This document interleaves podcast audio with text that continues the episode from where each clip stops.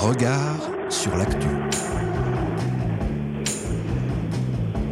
Regard sur l'actualité à l'aune de l'Anthropocène. Regard sur l'actu. Tant qu'il y a d'un côté des manifestants, de l'autre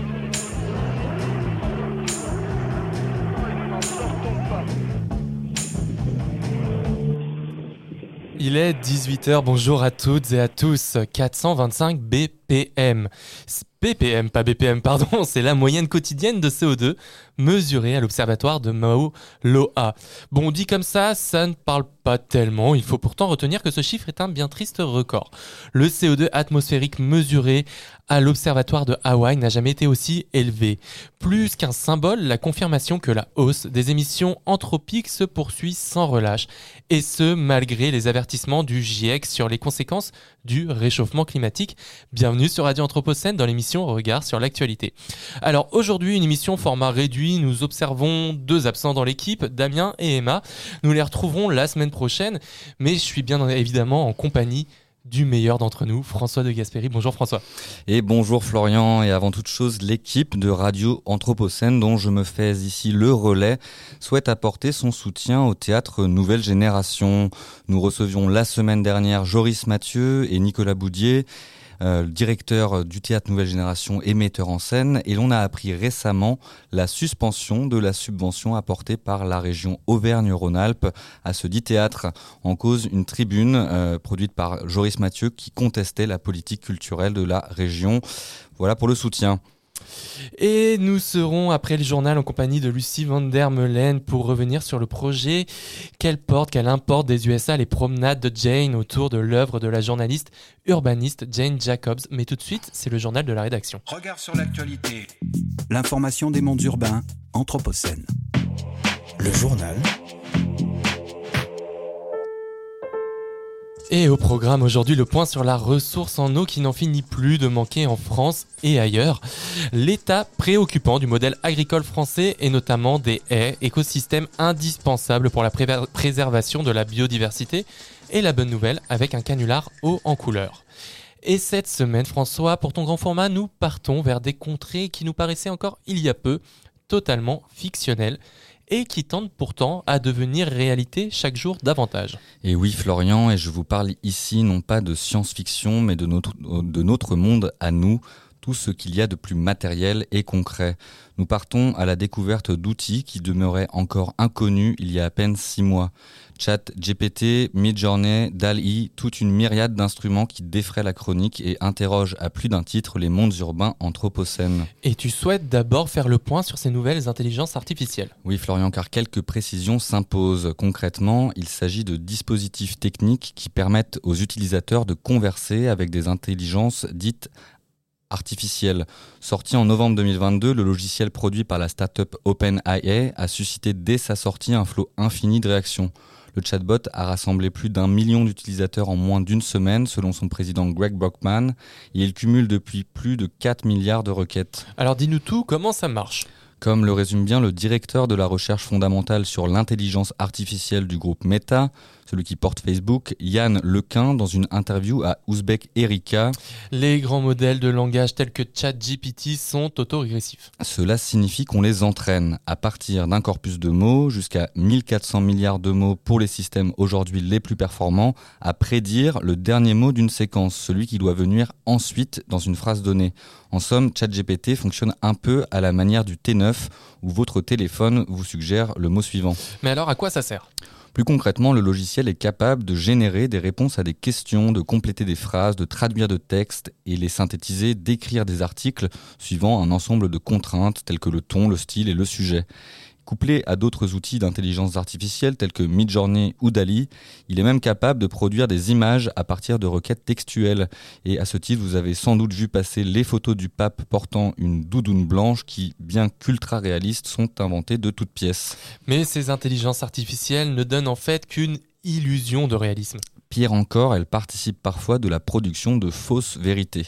C'est ce que confirme le même Yann Lequin qui rappelle que Les textes produits par ChatGPT ne sont pas fiables en tant que source d'information, ils sont plutôt à envisager comme des systèmes d'aide à la conduite. Comme chez Tesla, où on garde les mains derrière le volant, il faut encore garder les mains sur le clavier. Et en fait, ChatGPT n'est pas si intelligent que ça. Et oui, Florian, car l'intelligence, c'est littéralement en latin interligere, la capacité de faire des liens entre les choses, bien plus que cette seule capacité prédictive qui consiste à ajouter le mot suivant.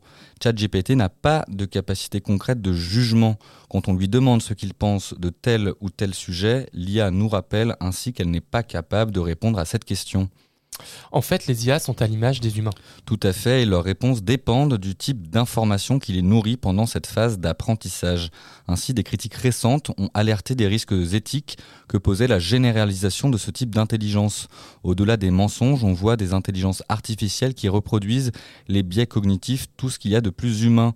Racisme, sexisme, homophobie. En fait, l'IA est dotée de connaissances, mais elle n'est pas douée d'un sens moral à proprement parler. Et c'est une lutte féroce à laquelle les géants du secteur se livrent actuellement. Oui, car le secteur est l'objet de perspectives de croissance sans précédent.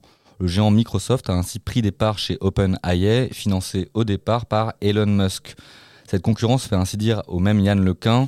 D'ici 5 ans, plus personne n'utilisera un modèle tel que ChatGPT. D'abord, car l'outil ChatGPT d'OpenAI est incapable de vous dire qui a gagné la Coupe du Monde en 2022 puisque ces données s'arrêtent en 2021.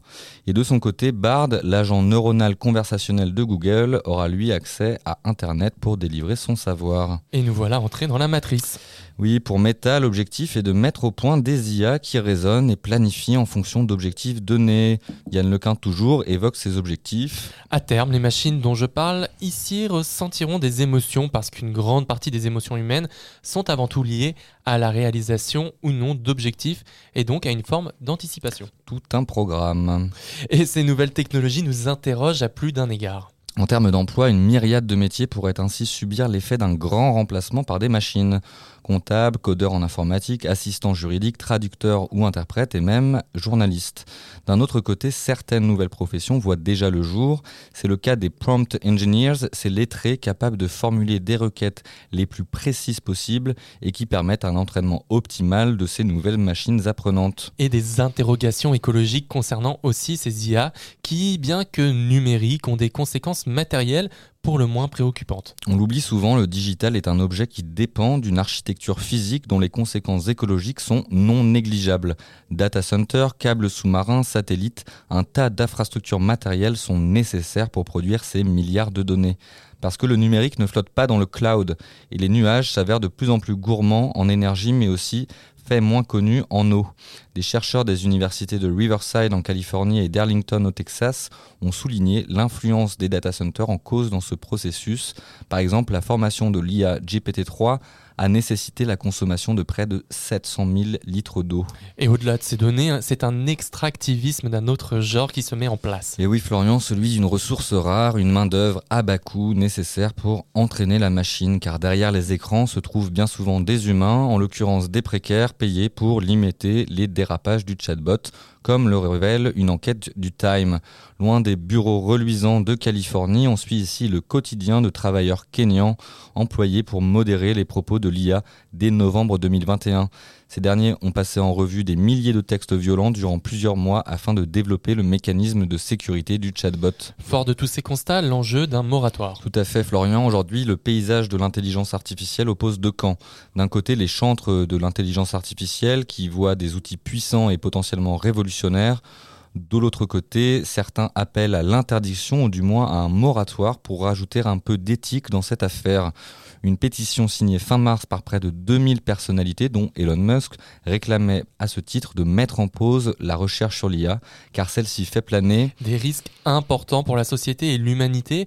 Selon eux, les laboratoires d'intelligence artificielle se sont enfermés dans une course incontrôlée pour développer et déployer des cerveaux numériques toujours plus puissants que personne pas même leur créateur ne peut comprendre. Sam Altman, patron d'OpenAI, a lui-même reconnu être un petit peu effrayé par sa création si elle était utilisée pour de la désinformation à grande échelle ou des cyberattaques.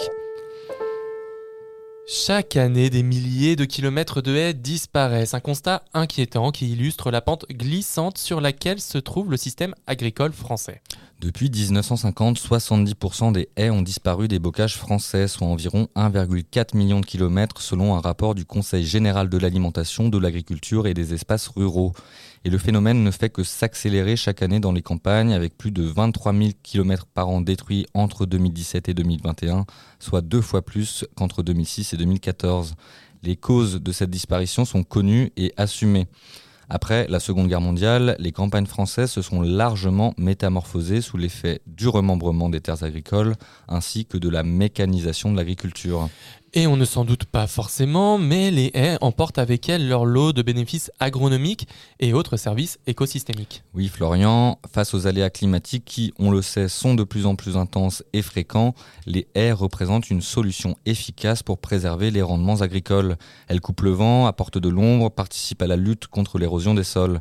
Les services écosystémiques qu'elles apportent sont également nombreux, stockage de carbone, régulation de l'eau ou encore préservation de la biodiversité. Alors François, que faire?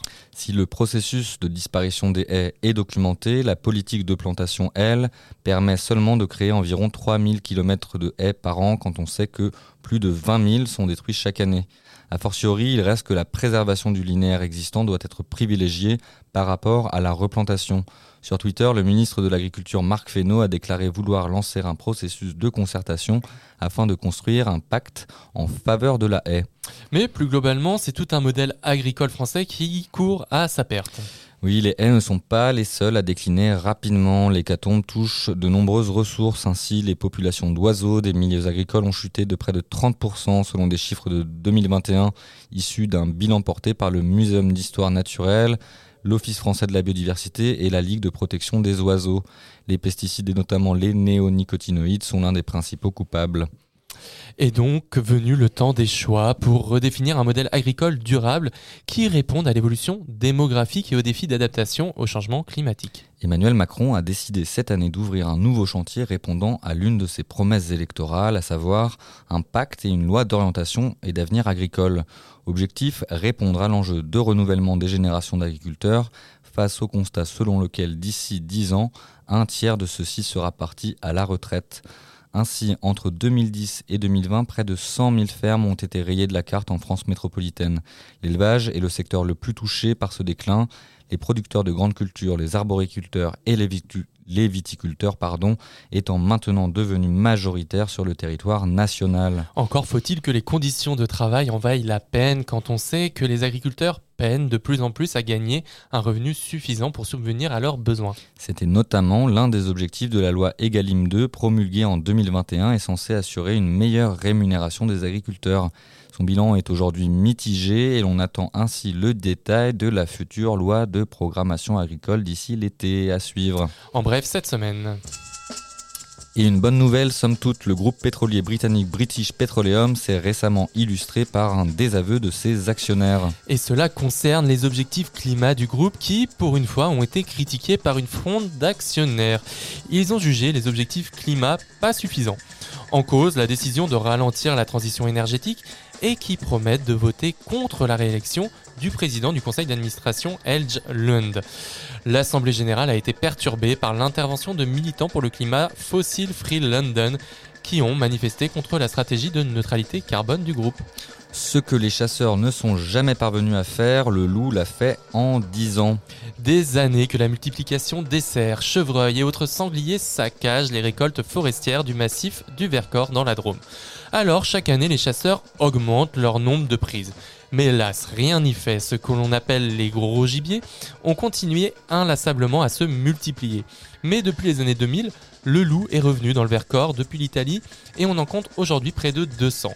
Et ces mêmes chasseurs de déclarer que ce retour est responsable de la baisse des populations de sangliers de 30%, de cerfs de 20 à 30% et de chevreuils de 30 à 40%. Ils admettent, donc pardon, que les loups sont bien plus efficaces qu'eux. Sauf que bah ça les, ça les embête nos amis chasseurs.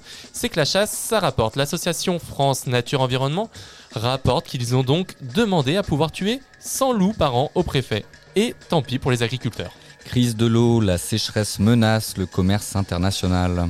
Au Panama, l'eau manque pour faire fonctionner le canal. Cette voie navigable accueille 14 000 embarcations commerciales par an.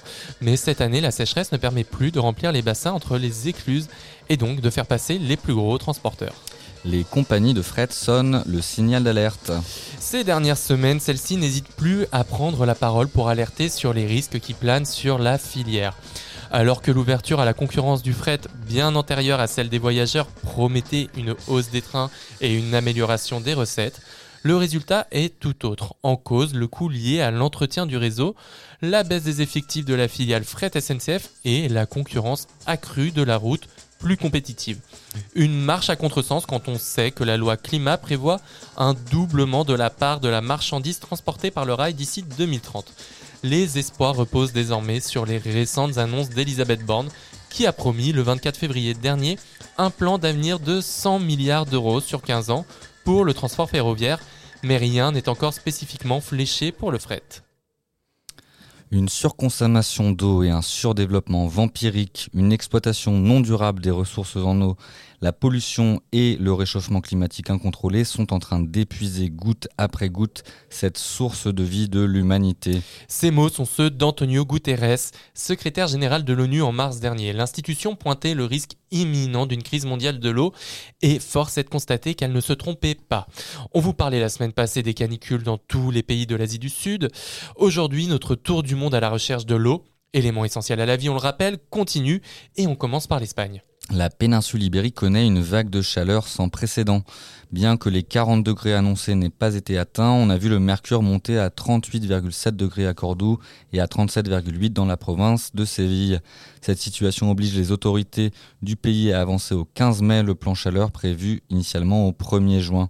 Celui-ci permet d'adapter les rythmes scolaires et de travail et vise à la mise en œuvre de différentes actions selon les niveaux de risque pour la population, en particulier vulnérable en fonction des Mais l'Espagne est un pays qui subit particulièrement les effets du réchauffement climatique. En effet, Le Monde nous apprend qu'une étude de l'Université Polytechnique de, de Catalogne pardon, publiée mardi dernier montre que le nombre de jours de l'année aux températures estivales est passé en Espagne de 90 à 145 entre 1971 et 2022. Sur la même période, les vagues de chaleur diurne se sont multipliées par 7 et les vagues nocturnes par près de 11. La température a, elle, augmenté en moyenne de 3,5 degrés dans les principales villes espagnoles. Et le secteur agricole, en plus d'être touché, est pointé du doigt pour sa consommation d'eau. Et le et tout à fait, si la gestion de l'eau ne change pas en Espagne, le pays deviendra un désert, s'inquiète Salvador Sanchez Carrillo au Monde, un géologue spécialiste des écosystèmes aquatiques au Musée national d'histoire naturelle d'Espagne. 80% de la ressource hydrique est absorbée par l'agriculture. Pourtant, le pays est coutumier des sécheresses et les cultures traditionnelles de l'olivier, la vigne ou les agrumes y sont adaptées mais avec le développement moderne et l'irrigation, les eaux souterraines ont été exploitées et surexploitées pour un nouveau type d'agriculture dédié aux fruits et aux légumes. Mais ce modèle ne peut plus perdurer. Et dans la Corne de l'Afrique, ce sont les conditions de vie qui se dégradent fortement sous l'influence du changement global. Une sécheresse historique frappe actuellement l'Éthiopie, l'Érythrée, la Somalie, Djibouti, le Kenya et le Soudan. Ces pays ont enregistré depuis 2020 cinq saisons des pluies déficitaires d'affilée. Le changement climatique causé par les activités humaines a rendu la sécheresse agricole dans la Corne de l'Afrique environ 100 fois plus probable qu'autrefois, affirme dans un rapport le World Weather Attribution. Résultat des millions de têtes de bétail tuées, des millions de kilos de récoltes détruites, L'ONU estime à 22 millions le nombre de personnes menacées par la famine dans cette région du monde. En France, après les villages privés d'eau dans les Pyrénées orientales, c'est le modèle agricole de la plaine du Roussillon qui inquiète. Nicolas Garcia, maire d'une commune des Pyrénées orientales et spécialiste des ressources hydriques, met en garde dans les colonnes de libération contre l'augmentation croissante des forages dans les nappes phréatiques dites pliocènes. Ce sont des nappes profondes, dotées d'une eau extrêmement pure, mais qui se remplissent à un rythme très lent. Et si on les épuise pour maintenir un modèle industriel et agricole non durable, elles ne se rempliront plus et cela ne fera que retarder l'échéance. Ici également, il est nécessaire de repenser nos modèles de société. Autre danger, les forages dans ces nappes en diminuent la pression et permettent aux polluants pires à l'eau salée de la mer d'y pénétrer, les rendant définitivement impropres à la consommation. Mais à Grigny, dans les Sonnes, de l'eau, ils en ont, et pourtant le maire prend des mesures pour préserver la ressource. Coca-Cola ne puisera plus dans la nappe phréatique de Grigny. Le maire Philippe Rio a demandé à l'entreprise de se raccorder sur son réseau d'eau issu de la Seine et de ne plus pomper dans la nappe phréatique. Bien que la ville soit régulièrement en situation d'excédent hydrique, le maire a décidé de préserver la réserve d'eau pour se préparer aux années plus compliquées qui s'annoncent. En revanche, dans les Alpes-Maritimes, la préservation de l'eau, ce n'est pas pour tout le monde. Un client, quand il arrive dans un hôtel, doit être traité dans les meilleures conditions et donc je pense que c'est plutôt aux citoyens français d'avoir à prendre en compte la crise de l'eau. Cette déclaration du président de la Fédération de l'hôtellerie et de la restauration des Alpes-Maritimes, Eric Abinisra, a suscité de vives réactions des habitants du territoire. Il dit vouloir éviter de créer un climat anxiogène pour ces individus, tout particuliers que sont les touristes, à qui tout est permis tant qu'ils consomment. La bonne. Nouvelle de la semaine.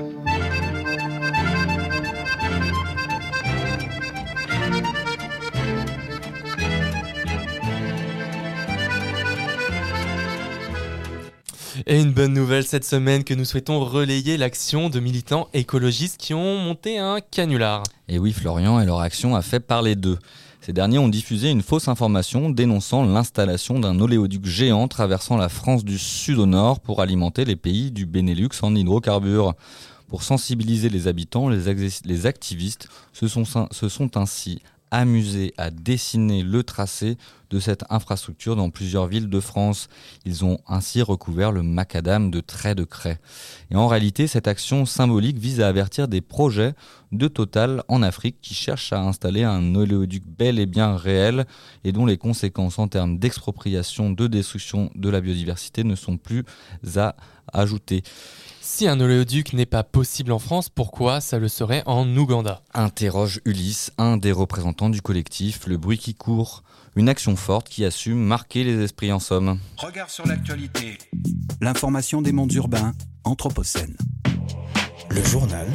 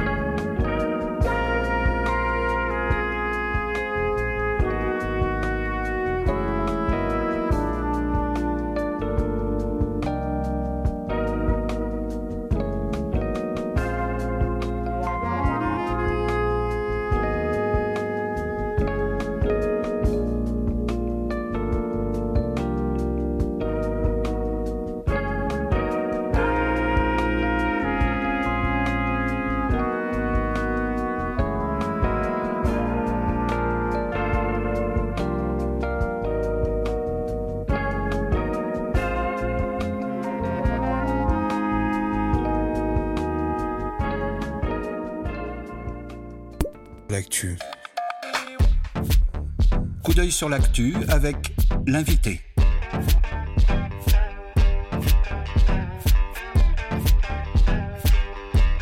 Coup d'œil sur l'actu avec l'invité. l'invité des regards. Et cette semaine, nous avons le plaisir de recevoir Lucie van der Meulen avec qui nous allons échanger sur les balades de Jane, un projet de marche urbaine qui s'inscrit en filiation de l'urbaniste américaine Jane Jacob. Bonjour Lucie van der Meulen. Bonjour. Merci beaucoup d'être avec nous. Alors. Lucie van der Meulen, vous êtes fondatrice de Atelier Minga, une association. Non, c'est pas une association, dites-moi. Un bureau d'études. Un bureau d'études euh, qui a importé un événement peu connu en France, pourtant qui est présent dans plus de 200 villes autour du monde et qui s'appelle les Jane's Walk. Alors, ce festival de promenade est né en 2007 à, Nor- à Toronto, un an après le décès de cette même Jane Jacobs. Il reprend les idées de cet activiste, cet euh, urbaniste, cette philosophe de, de- la ville, euh, qui euh, a écrit un ouvrage canonique, on peut le dire, qui s'appelle The Death and Life of Great American Cities. Alors pour les non-initiés, est-ce que vous pourriez peut-être tout d'abord nous expliquer en quoi la pensée de cette philosophe de l'urbain qui est Jane Jacobs a pu vous inspirer et conduire à, créer ce projet? Alors, pour les non-initiés, euh, du coup, c'est vrai que moi, je suis socio-urbaniste et euh, dans ma formation, euh, j'ai découvert beaucoup d'auteurs et d'autrices, mais il a fallu que je traverse l'océan et que je m'engage plutôt dans un projet citoyen pour découvrir Jane Jacobs, parce que je l'avais jamais euh, étudié ou lu, j'avais pas connaissance de ses ouvrages ni de, ce qu'elle avait écrit, et je l'ai découvert au travers du festival des promenades de, de Jane's euh, à Buenos Aires. Et euh, moi, ce qui m'a beaucoup euh, impacté en, premier, avant de découvrir sa pensée euh, urbaine, euh, pour être tout à fait honnête, ça a été plus sa démarche sur toute son approche communautaire et la mobilisation, la manière dont elle avait de- d'appréhender le collectif. et ça, c'est quelque chose qui m'a beaucoup touchée parce que c'est quelque chose que je travaille depuis toujours. c'est aussi pour ça que j'ai appelé mon bureau d'études Atelier Minga. C'est une approche par la Minga, c'est le collectif qui qui euh, travaille pour le bien commun. Et euh, du coup, moi, j'ai retrouvé ça dans les démarches euh, des, des, des, des, des Jane's Walk. Euh, et euh, suite à ça, euh, je me suis intéressée à cette personne euh, et j'ai découvert euh, ce qu'elle prône, on va dire, comme idée, euh, notamment au travers de son ouvrage donc euh, Déclin et survie des grandes villes américaines, qui a été traduit en, en français euh, récemment, donc en 2012 pour la version française et en 91 pour la version, enfin plus Oui, donc on voit une réception quand même relativement tardive en France de cette pensée. Tout à fait. Et euh, donc sa pensée euh, urbaine, moi, ce qui, euh, en tout cas, elle a, elle a dix principes qui, qui émanent de ce, de ce livre. que j'ai pris en note pour ne pas les oublier. Mais euh, c'est vraiment des, principes qui, aujourd'hui, quand on étudie l'urbanisme sous le prisme de la participation citoyenne, sous le prisme des enjeux environnementaux, euh, de la prise en compte des avis des habitants, euh, en fait, nous semblent, sont totalement d'actualité. Sauf qu'à l'époque où elle les a écrits, remettait en question beaucoup de paradigmes fonctionnalistes, de l'urbanisme moderne, de l'urban planning à l'américaine. Et en fait, on fait un petit peu débat, beaucoup débat. Donc euh, elle n'a pas été très appréciée en France. Voilà. Et alors on va, on va, on va revenir peut-être un peu plus en détail euh, tout à l'heure sur l'originalité de la démarche même de Jane Jacobs. Mais euh, petite précision tout d'abord, vous nous avez dit euh, atelier Minga, euh, ça veut dire euh, d'où ça vient ce, ce terme Minga et qu'est-ce que, comment vous le traduisez? Ah, la minga, c'est un terme quichua qui est euh, donc de, andin, euh, qui émane de, de c'est un, un processus, euh, on va dire, euh, andin euh, d'organisation communautaire euh, pour à, à des fins d'utilité enfin, sociale pour une communauté. On va donner un exemple plus concret, c'est-à-dire que sur une communauté quichua, on va dire, c'est présent en Équateur, au Chili, en Bolivie et au Pérou, et Imaginons une communauté euh, rurale euh, andine qui euh, donc doit entretenir les voies publiques de son village, de son hameau, comme on appellerait ça en français.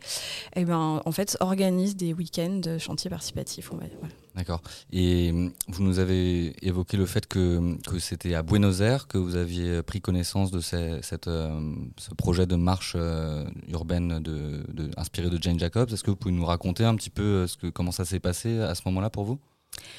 Alors, euh, moi, c'était dans le cadre de, enfin bref, d'un projet euh, personnel qui était que j'allais vivre là-bas, et, euh, et j'ai donc je me suis mise en lien avec une structure qui s'appelle Urbanismo Vivo là-bas, qui elle-même organise les promenades de James à Buenos Aires depuis dix ans maintenant.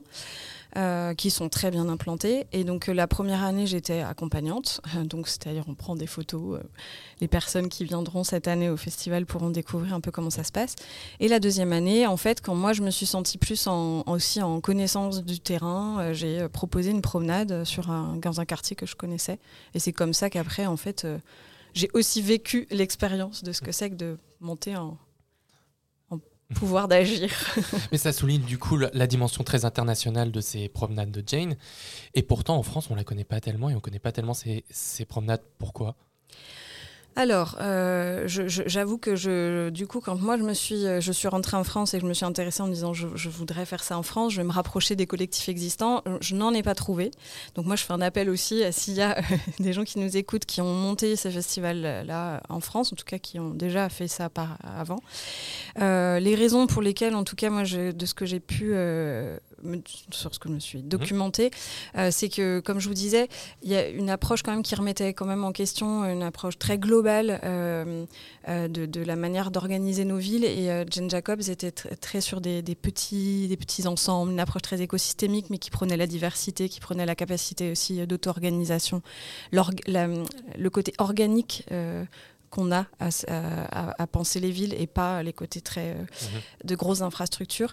Et ça, ça tombait en 1960, au moment où juste après il y a eu la charte d'Athènes qui a été le Corbusier qui, l'a, qui, l'a, qui a quand même bien mis sa patte dessus. Et du coup, c'est rentré en comment dire en choc un petit peu euh, avec la pensée. Et euh, c'était aussi quelqu'un qui n'était pas diplômé Ouais. officiellement. Enfin, elle, s'est- elle, s'est- elle est- c'est une observatrice. Elle a appris dans la rue. Euh, elle a appris avec les gens. Elle était très documentée, mais pas diplômée. Et quand on a euh, en face une société euh, française très académique, euh, à, cette époque-là aussi très masculine, et qu'on est une considérée comme une femme au foyer dans les années 60 qui écrivait comme qu'elle a écrit quand même huit livres hein. Ouais. c'est pour une femme au foyer non intéressante mais bon.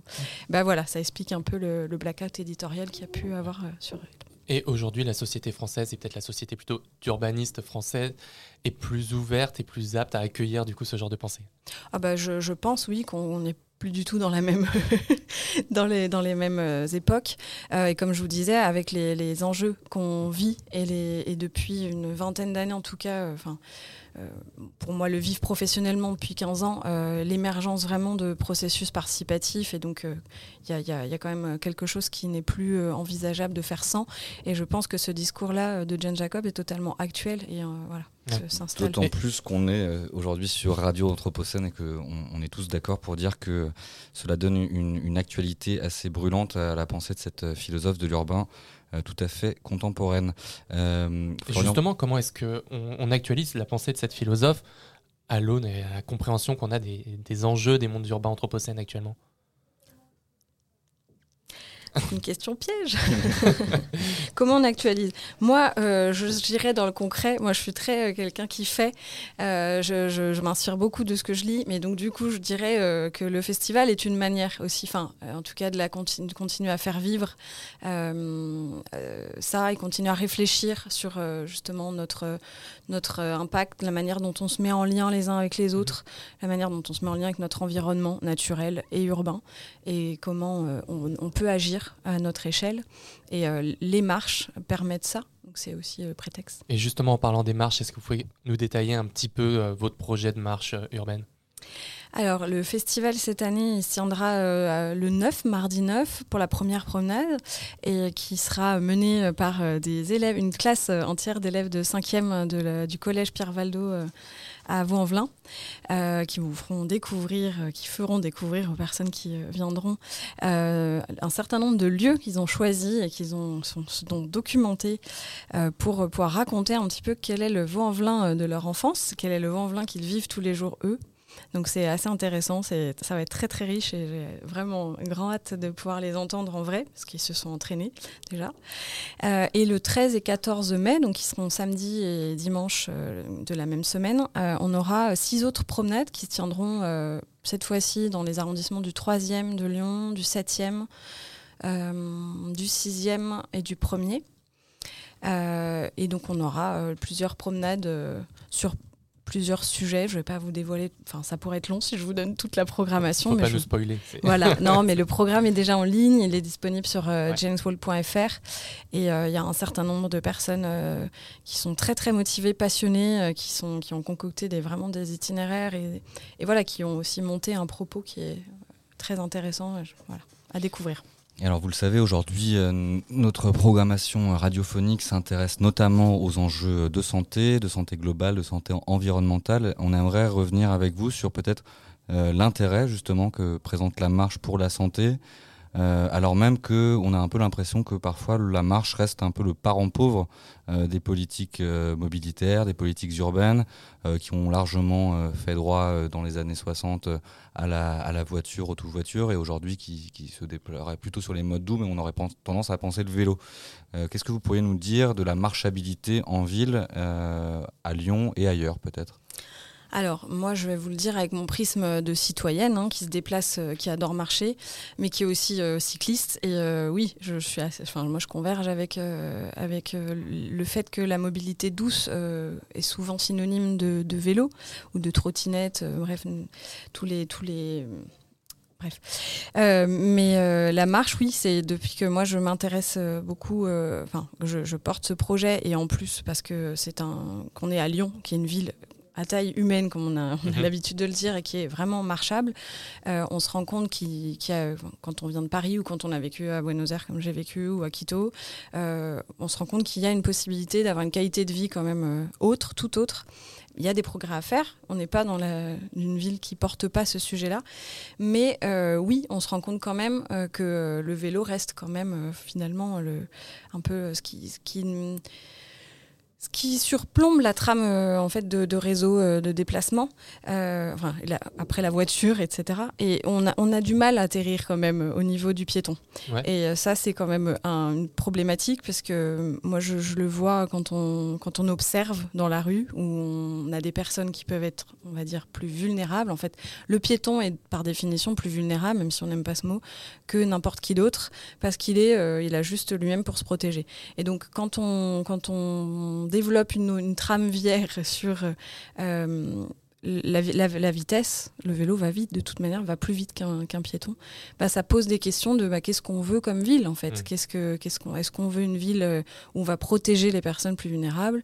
Est-ce qu'on veut une ville où on va pouvoir regarder? Est-ce qu'on veut une ville où on va pouvoir se rencontrer? Est-ce qu'on va une ville où on va juste d'un point A à un point B? Ou on veut une ville aussi où on va pouvoir créer euh, d'autres choses que de consommer et de se déplacer pour aller travailler.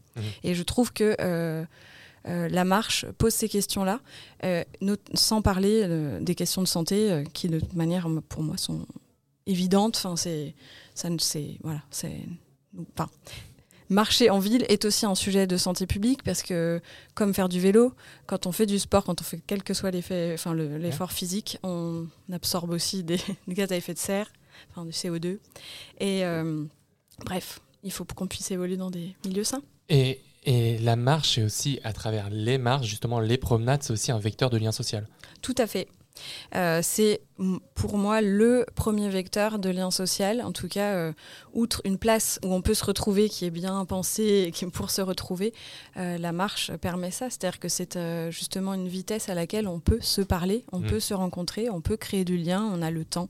La marche aussi, enfin, je ne sais pas si vous êtes familière d'un certain nombre d'auteurs qui ont pu écrire sur justement les- la manière, qu'on a de réfléchir aussi quand on marche. Euh, d'évoluer, euh, de pouvoir euh, prendre de la distance.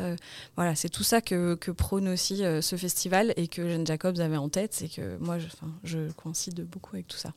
Et à ce titre, je voulais évoquer avec vous peut-être l'auteur qui est Tim Ingold. Je ne sais pas si vous êtes familière, je vais vous résumer rapidement la, la pensée qu'il a eue dans un ouvrage passionnant qui s'appelle Ligne. Il déclare qu'aujourd'hui, on, on a- on ne sait plus arpenter. En fait, on, on ne- il y a deux types de mouvements qui dominent la modernité, qui seraient euh, la capacité, en fait, euh, à travers un urbanisme plus fonctionnel, de toujours transiter d'un point A à un point B. Donc, c'est le, déplacement across. Et euh, il y a un autre type de déplacement qui, qui va avec, de pair avec un regard, un regard top, où en fait on s'élève pour, pour prendre de la hauteur, pour à travers les plans de la ville saisir l'organisation spatiale des espaces urbains. En fait, il explique qu'il manque le along un petit peu à la manière du chasseur-cueilleur qui flânerait, qui divergerait au gré de ses, pérégrinations. Comment on fait aujourd'hui pour favoriser ce retour de ce type de déplacement urbain en fait on, voit bien que la majorité des habitants sont rivés sur leur téléphone, partent de chez eux de l'habitat euh, pour aller au boulot Comment on fait pour recréer finalement cette, fonction euh, sociale que vous évoquez de la marche? Mm. Bah, je dirais que le festival est un prétexte justement pour donner à voir euh, qu'est-ce qu'on peut, enfin, se forcer quand on n'est pas habitué à, le faire. Euh, voir, moi, c'est quelque chose qui m'a toujours intéressé. Je connais un certain nombre de personnes qui aiment arpenter. Mais c'est vrai euh, on a toujours un peu cette appréhension de dire qu'est-ce que je vais faire si je sors dans la rue? Qu'est-ce que je vais faire? Enfin voilà. Et euh, du coup, les promenades urbaines qui, qui émergent, enfin depuis un certain nombre d'années, hein, c'est pas non plus euh, les problèmes. Le festival de Legends Walk, c'est un projet euh, en soi, mais les promenades urbaines et le, et le principe de, des promenades exploratoires en ville existent depuis bien longtemps. Et on voit quand même que ça a de plus en plus d'intérêt. Les gens ont de plus en plus envie d'aller découvrir avec des gens. On voit qu'il y a des groupes comme les je euh, je sais plus comment il s'appelle. Bon, bref, des gens qui sont des, gens qui ont envie de faire découvrir quelque chose de leur quartier et on peut s'inscrire et y aller. Euh, moi, je, pense que c'est un des prétextes qui est plutôt intéressant euh, à saisir. Et après, ça donne aussi peut-être l'envie de sortir tout seul pour pouvoir regarder ou avec des amis. Voilà. Mais je pense que c'est un nouveau regard à porter. Quand c'est nouveau, bah, il faut, un petit coup d'élan. Eh bien, merci beaucoup, Lucie Van der. Merci d'être venue sur Radio Anthropocène. Je rappelle que vous êtes socio-urbaniste et fondatrice de l'agence Atelier Minga.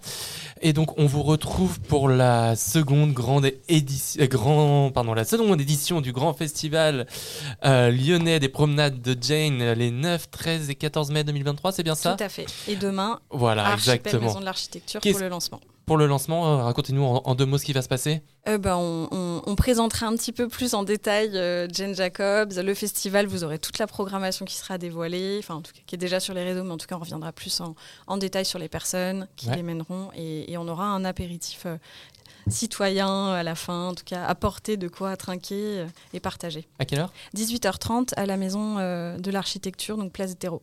Très bien. Et eh ben, on vous retrouve tous à Archipel demain à 18h30. Merci, beaucoup.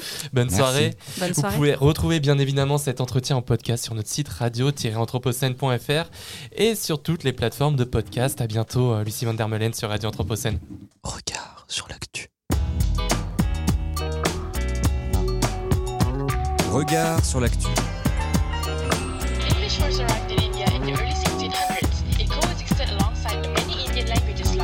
Regard sur l'actu. So now I'm in studio.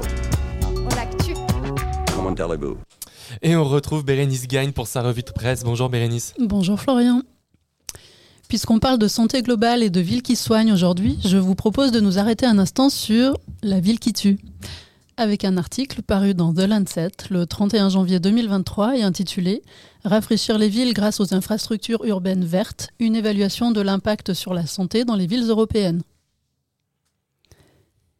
Mais qu'est-ce que c'est une infrastructure urbaine verte? Ce qui se cache derrière l'expression pompeuse infrastructure urbaine verte n'est rien d'autre que la végétation, sous toutes ses formes. Parcs, jardins, bois, espaces verts résidentiels et commerciaux ou encore toits et façades végétalisées. En effet, en ville, la couverture du sol, la minéralisation, la densité du bâti qui absorbe la chaleur le jour et la restitue la nuit, ou encore la circulation routière, l'éclairage public, les industries et la climatisation créent des microclimats artificiels dans lesquels les températures sont plus élevées.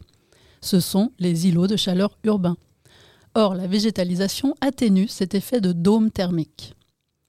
L'étude pilotée par des chercheuses et par de l'Institut de santé globale de Barcelone vise à mesurer l'impact des îlots de chaleur urbains sur la mortalité estivale dans 93 villes européennes et à évaluer la mortalité qui pourrait être évitée en augmentant de 30% la couverture arborée de ces villes. L'année choisie pour l'étude est 2015 car la météo a été plutôt typique du climat européen cette année-là, donc sans canicule.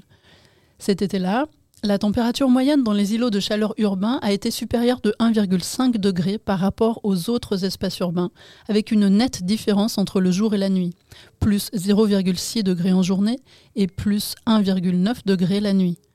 Mais la différence peut monter jusqu'à plus 4,1 degrés, comme dans la ville de Cluj en Roumanie. Ces chiffres se traduisent concrètement par une augmentation de la mortalité. En 2015, 4,33% des décès prématurés en été sont attribuables à ces élévations localisées de température. Mais alors Bérénice, que faire pour limiter ces effets néfastes des îlots de chaleur urbains? Mettre en place ces fameuses infrastructures urbaines vertes. La couverture arborée moyenne dans les villes européennes en 2015 était d'environ 15%. L'étude estime qu'en doublant cette végétalisation pour atteindre 30% des espaces urbains, un rafraîchissement de 0,4 degrés en moyenne pourrait être obtenu, avec des baisses de température allant jusqu'à 5,9 degrés par endroit. Avec une couverture arborée à 30%, le taux de mortalité attribuable aux îlots de chaleur urbains baisserait ainsi à 1,84% au lieu des 4,33% de décès prématurés avec une couverture arborée à 15%. Cette recherche a l'air d'enfoncer des portes ouvertes. Oui, on meurt moins de chaud quand on est au frais sous les arbres. Mais elle a le mérite de quantifier le nombre de morts évitables en intégrant la végétalisation dans la planification urbaine, c'est-à-dire qu'elle mesure le nombre de morts que nous acceptons si nous ne changeons pas nos manières de faire la ville. Les pilotes de cette étude reconnaissent qu'elles ont mené une enquête globale sur la population des villes sans analyser la mortalité en fonction de l'origine sociale. Mais c'est chose faite dans un autre article paru le 28 avril dernier dans Science et intitulé Exposition inégale aux canicules à Los Angeles, impact des espaces verts inégalitaires. Cette étude sur l'agglomération de Los Angeles confirme ce qu'on savait déjà. Plus un quartier est pauvre, plus il y fait chaud. Et ça marche aussi en France. Mais l'étude quantifie précisément cette inégalité. En moyenne, chaque fois que le revenu annuel moyen d'un quartier baisse de 10 000 dollars, la température du sol augmente de 0,2 degrés quand il fait 20 degrés dehors, et elle augmente de 0,7 degrés quand il fait 45 dehors. Mais alors pourquoi une telle différence de température liée au revenu des habitants et habitantes? En raison de la fameuse végétalisation dont nous parlions à l'instant. On observe que plus les habitants et habitantes sont riches, plus le quartier est végétalisé. Et vous connaissez maintenant l'impact de la couverture arborée et des îlots de chaleur urbains sur la santé de la population. Des scientifiques ont également étudié l'influence très concrète de l'aménagement urbain sur la santé.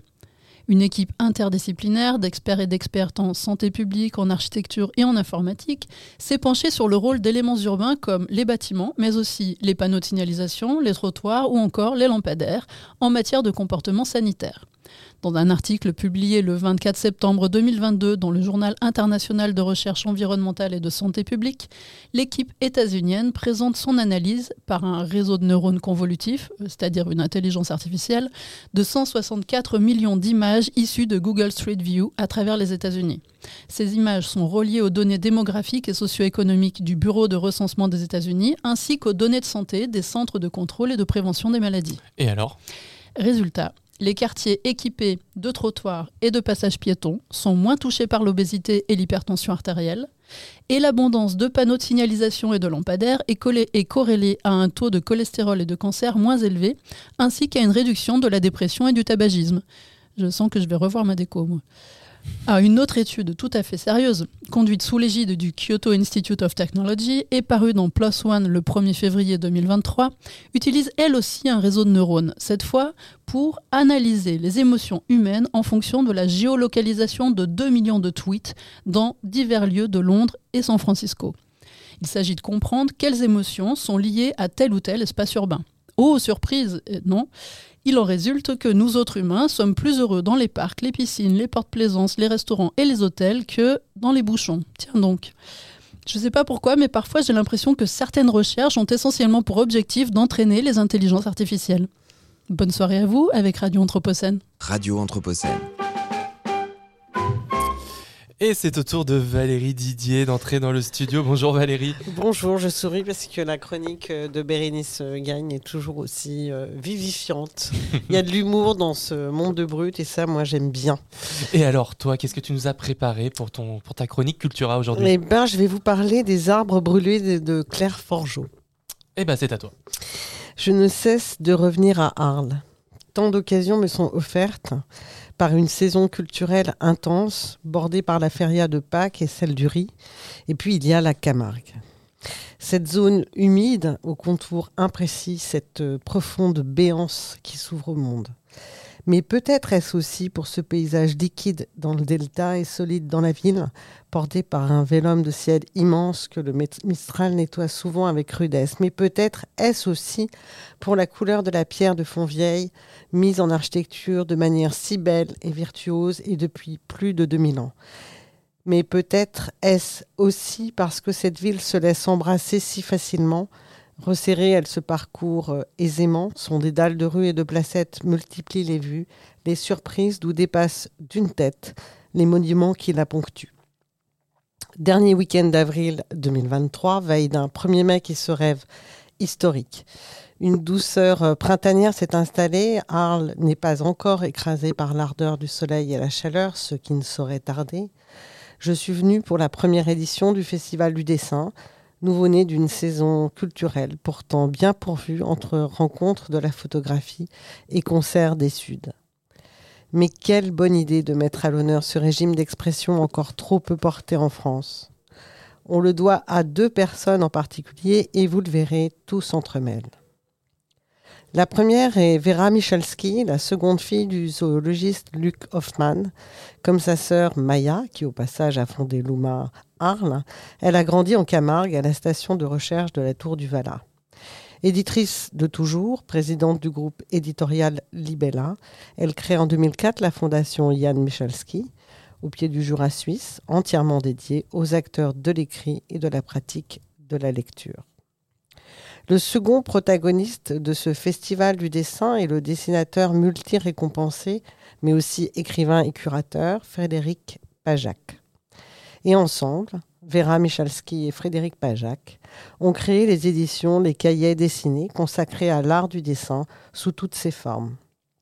Voilà, le décor est planté, des fous de culture et de diffusion au cœur d'une ville d'art et d'histoire qui, par sa taille, les lieux inhabités dont elle regorge, se prête si bien aux promenades enchantées.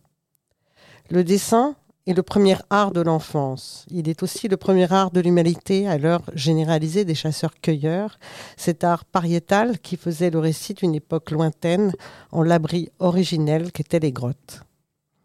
Et j'ai pu voir que cette première rencontre, cette première édition du Festival arlésien, qui reprend le format des rencontres de la photographie en investissant 10 lieux avec 40 expositions, ne s'interdisait rien.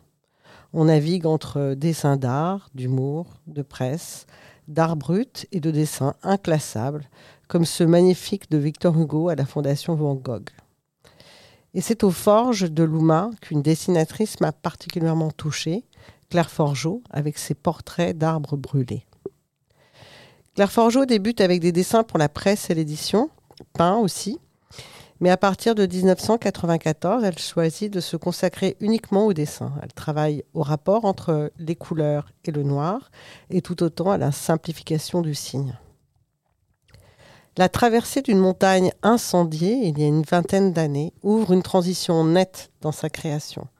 Cette vision du feu remplira tout, et introduira le noir de calcination dans son œuvre. Elle travaille sur les traces laissées par le feu, d'abord le noir de calcination, ensuite la brûlure elle-même. De cette montagne brûlée, elle retiendra que les arbres sont vivants, fragiles.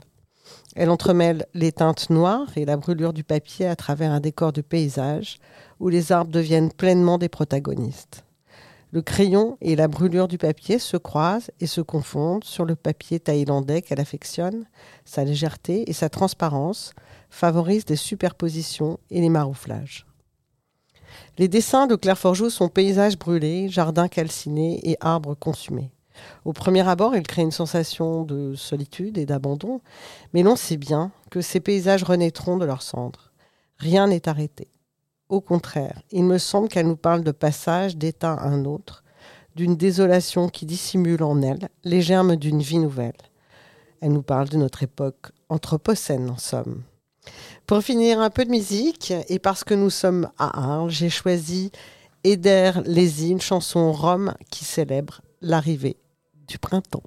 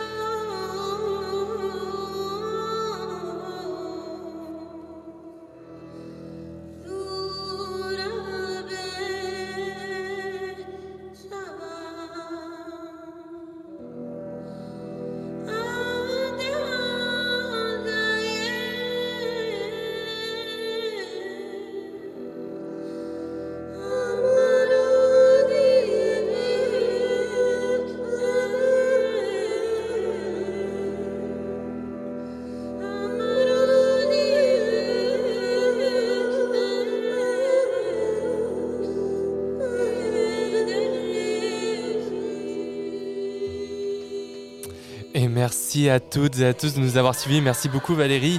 Vous pouvez retrouver notre émission et toutes les chroniques sur radio-anthropocène.fr et sur vos plateformes de podcast préférées. Merci donc à Valérie Didier, merci à Bérénice Gagne, merci à François de Gasperi, merci à Thomas Balestréry à la technique. Tout de suite, c'est les mercredis de l'Anthropocène. Lyon est-elle la nouvelle ville du soin? Nous restons à l'antenne avec François et nous serons en compagnie de Céline de Laurence, adjointe au maire de la ville de Lyon, déléguée à la prévention et à la santé environnementale et avec Virginie Schall, géographe à l'université Jean Monnet de Saint-Étienne. Bonne soirée à toutes et à tous sur Radio Anthropocène.